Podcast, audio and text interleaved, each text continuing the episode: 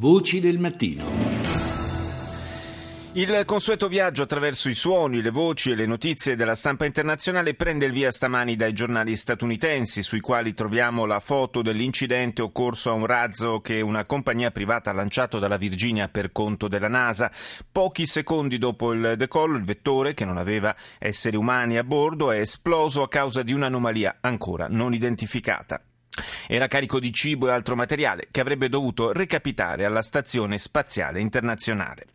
Sul Washington Post eh, troviamo un articolo sulle imminenti midterm elections, le elezioni di metà mandato per il parziale rinnovo del congresso americano. L'ultimo sondaggio commissionato dal giornale e dal network ABC indica come il trend sia tutto a favore dei candidati repubblicani.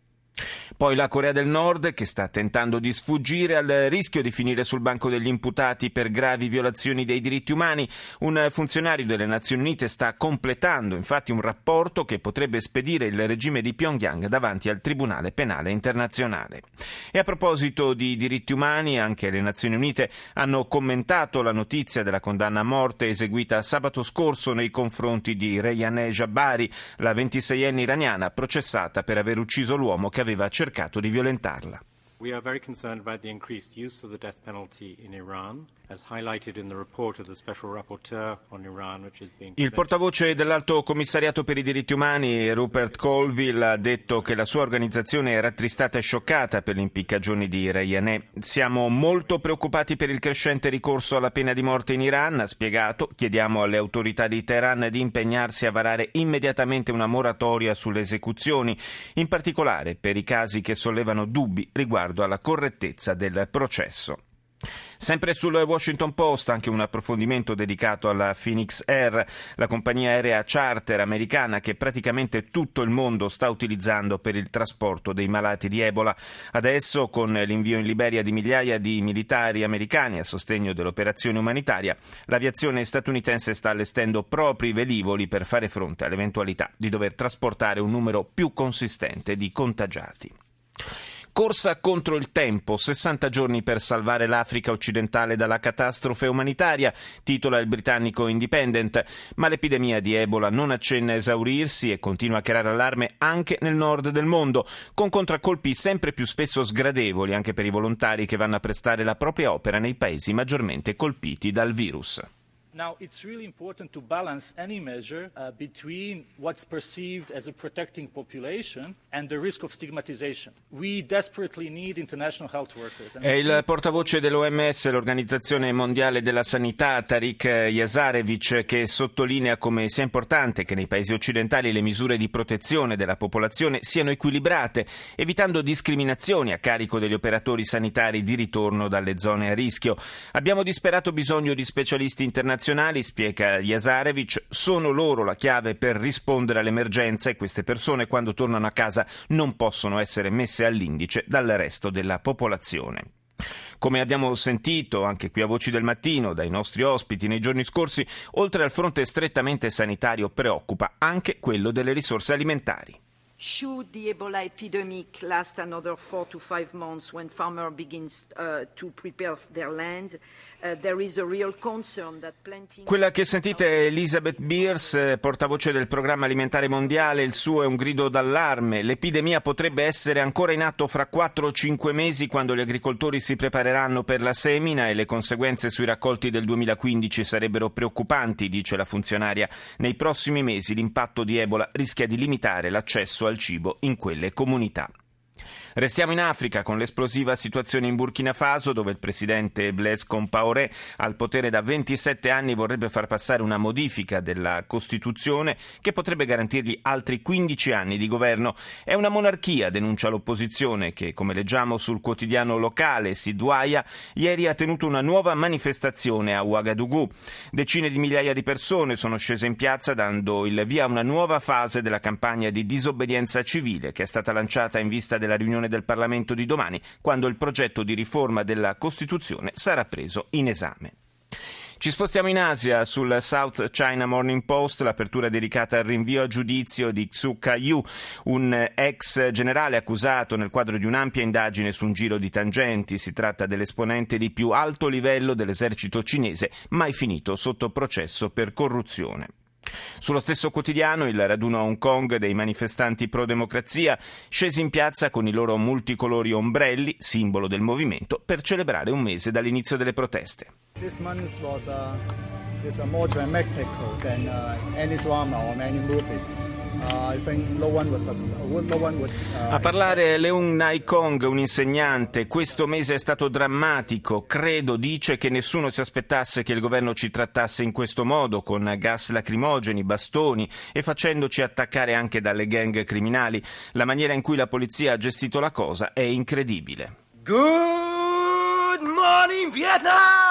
Vietnam! Ehi, non è una prova questa, questo è rock and roll! E dunque si roccheggia e si roleggia dal Danang al Mememe Kong! Ma sono io, vi sembra quel vecchio film di Elvis Presley? Viva Danang! Oh, oh, oh, Questa citazione cinematografica, tutti avrete riconosciuto Robin Williams eh, nella parte dell'incredibile conduttore radiofonico in Good Morning Vietnam. Dicevo, questa citazione ci introduce al prossimo argomento, parliamo evidentemente proprio di Vietnam e lo facciamo con il corrispondente Rai da Pechino, Claudio Pagliara buongiorno. Buongiorno, buongiorno.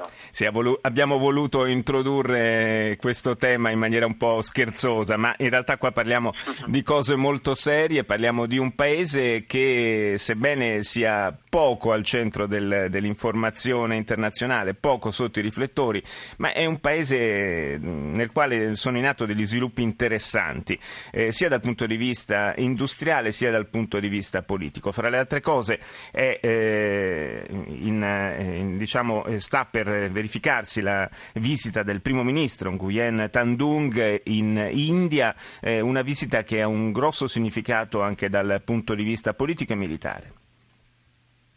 Sì, assolutamente, perché eh, nella, negli accordi che verranno firmati c'è eh, la consegna di quattro eh, motovedette eh, indiane al uh, Vietnam. Il Vietnam propone a, a Narendra Modi, il primo ministro indiano, eh, di eh, aiutare, aiutare, il paese il Vietnam nella, come dire, ehm, nelle, nel Mar del Sud dove è ricco eh, di giacimenti petroliferi, quindi in qualche modo si offre alla Cina di partecipare a questo eh, grande business del futuro, ma eh, come sappiamo quest'area è invece un'area eh, molto contesa sulla quale, quasi sull'interezza di questo mare, la Cina reclama i eh, suoi diritti presenti e anche con riferimenti antichi molto discutibili. Dunque una offerta che pone la Cina in rotta di collisione e naturalmente eh, non è un caso che il Vietnam sia rivolto eh, proprio a un potente alleato regionale, l'India, per in qualche modo eh, mandare un segnale molto chiaro qui a, a, Pechino su questo argomento che è strategico per tutta la regione. Un po' tutte le relazioni che sta, tutta la rete di relazioni che sta creando il Vietnam a livello internazionale è in funzione anticinese. C'è stato il riavvicinamento, anche se eh, ancora non si può parlare di partenariato, ma certamente un riavvicinamento eh, molto evidente con gli Stati Uniti. C'è stato un, eh, una, una, diciamo, un'intensificazione dei rapporti con il Giappone, ora la volta dell'India. Insomma, eh, sembra tutta la politica internazionale del Vietnam andare in un'unica direzione.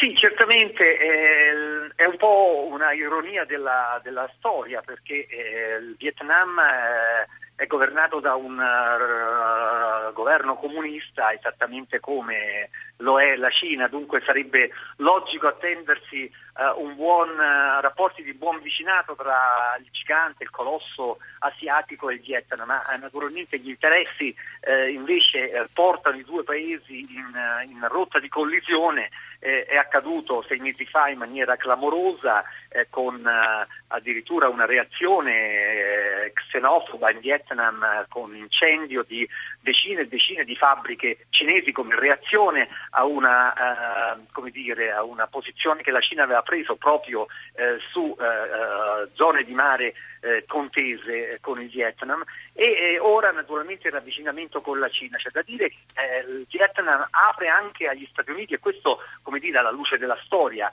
di questo paese è ancora più sorprendente. Proprio oggi si conclude a, a noi la visita di cinque giorni del numero due del, del, della, numero, l'assistente del segretario di Stato americano Tom Malinowski che ha speso ben cinque giorni in Vietnam, eh, ha parlato dire zero di diritti umani che il Vietnam deve migliorare affinché le relazioni con gli Stati Uniti eh, davvero eh, decollino, ma è ovvio che eh, questa visita ha un altro segnale sempre in funzione di contenimento uh, della Cina e come sappiamo nell'ultimo anno ha preso una posizione molto più assertiva su uh, dire, il suo ruolo uh, regionale. Questo naturalmente spaventa i paesi più piccoli della regione come appunto il Vietnam. Eh, Pagliara, per concludere vorrei ricordare le tante aziende eh, internazionali, tra l'altro qualcuna anche italiana, che è andata ad aprire importanti stabilimenti in Vietnam.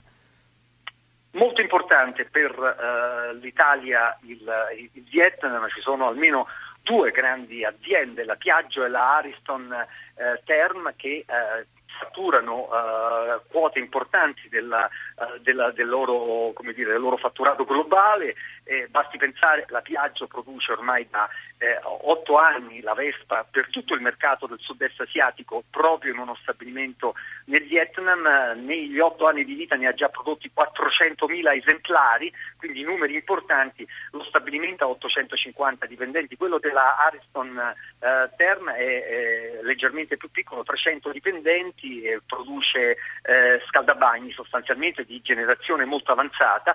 Dunque, insomma, eh, importanti aziende, tant'è che come ricorderete, ricorderanno forse i radioascoltatori e sicuramente tu quando il primo ministro Renzi venne a giugno eh, in, in Asia prima di arrivare a, a Pechino e a Shanghai passò appunto eh, in Vietnam e pose come obiettivo per il sistema Italia di raggiungere un interscambio di 5 miliardi entro quest'anno. Progressi sono stati fatti, vedremo poi a fine anno se l'obiettivo verrà centrato. Quindi numeri davvero importanti. Grazie a Claudio Pagliara, corrispondente RAI da Pechino per essere stato con noi.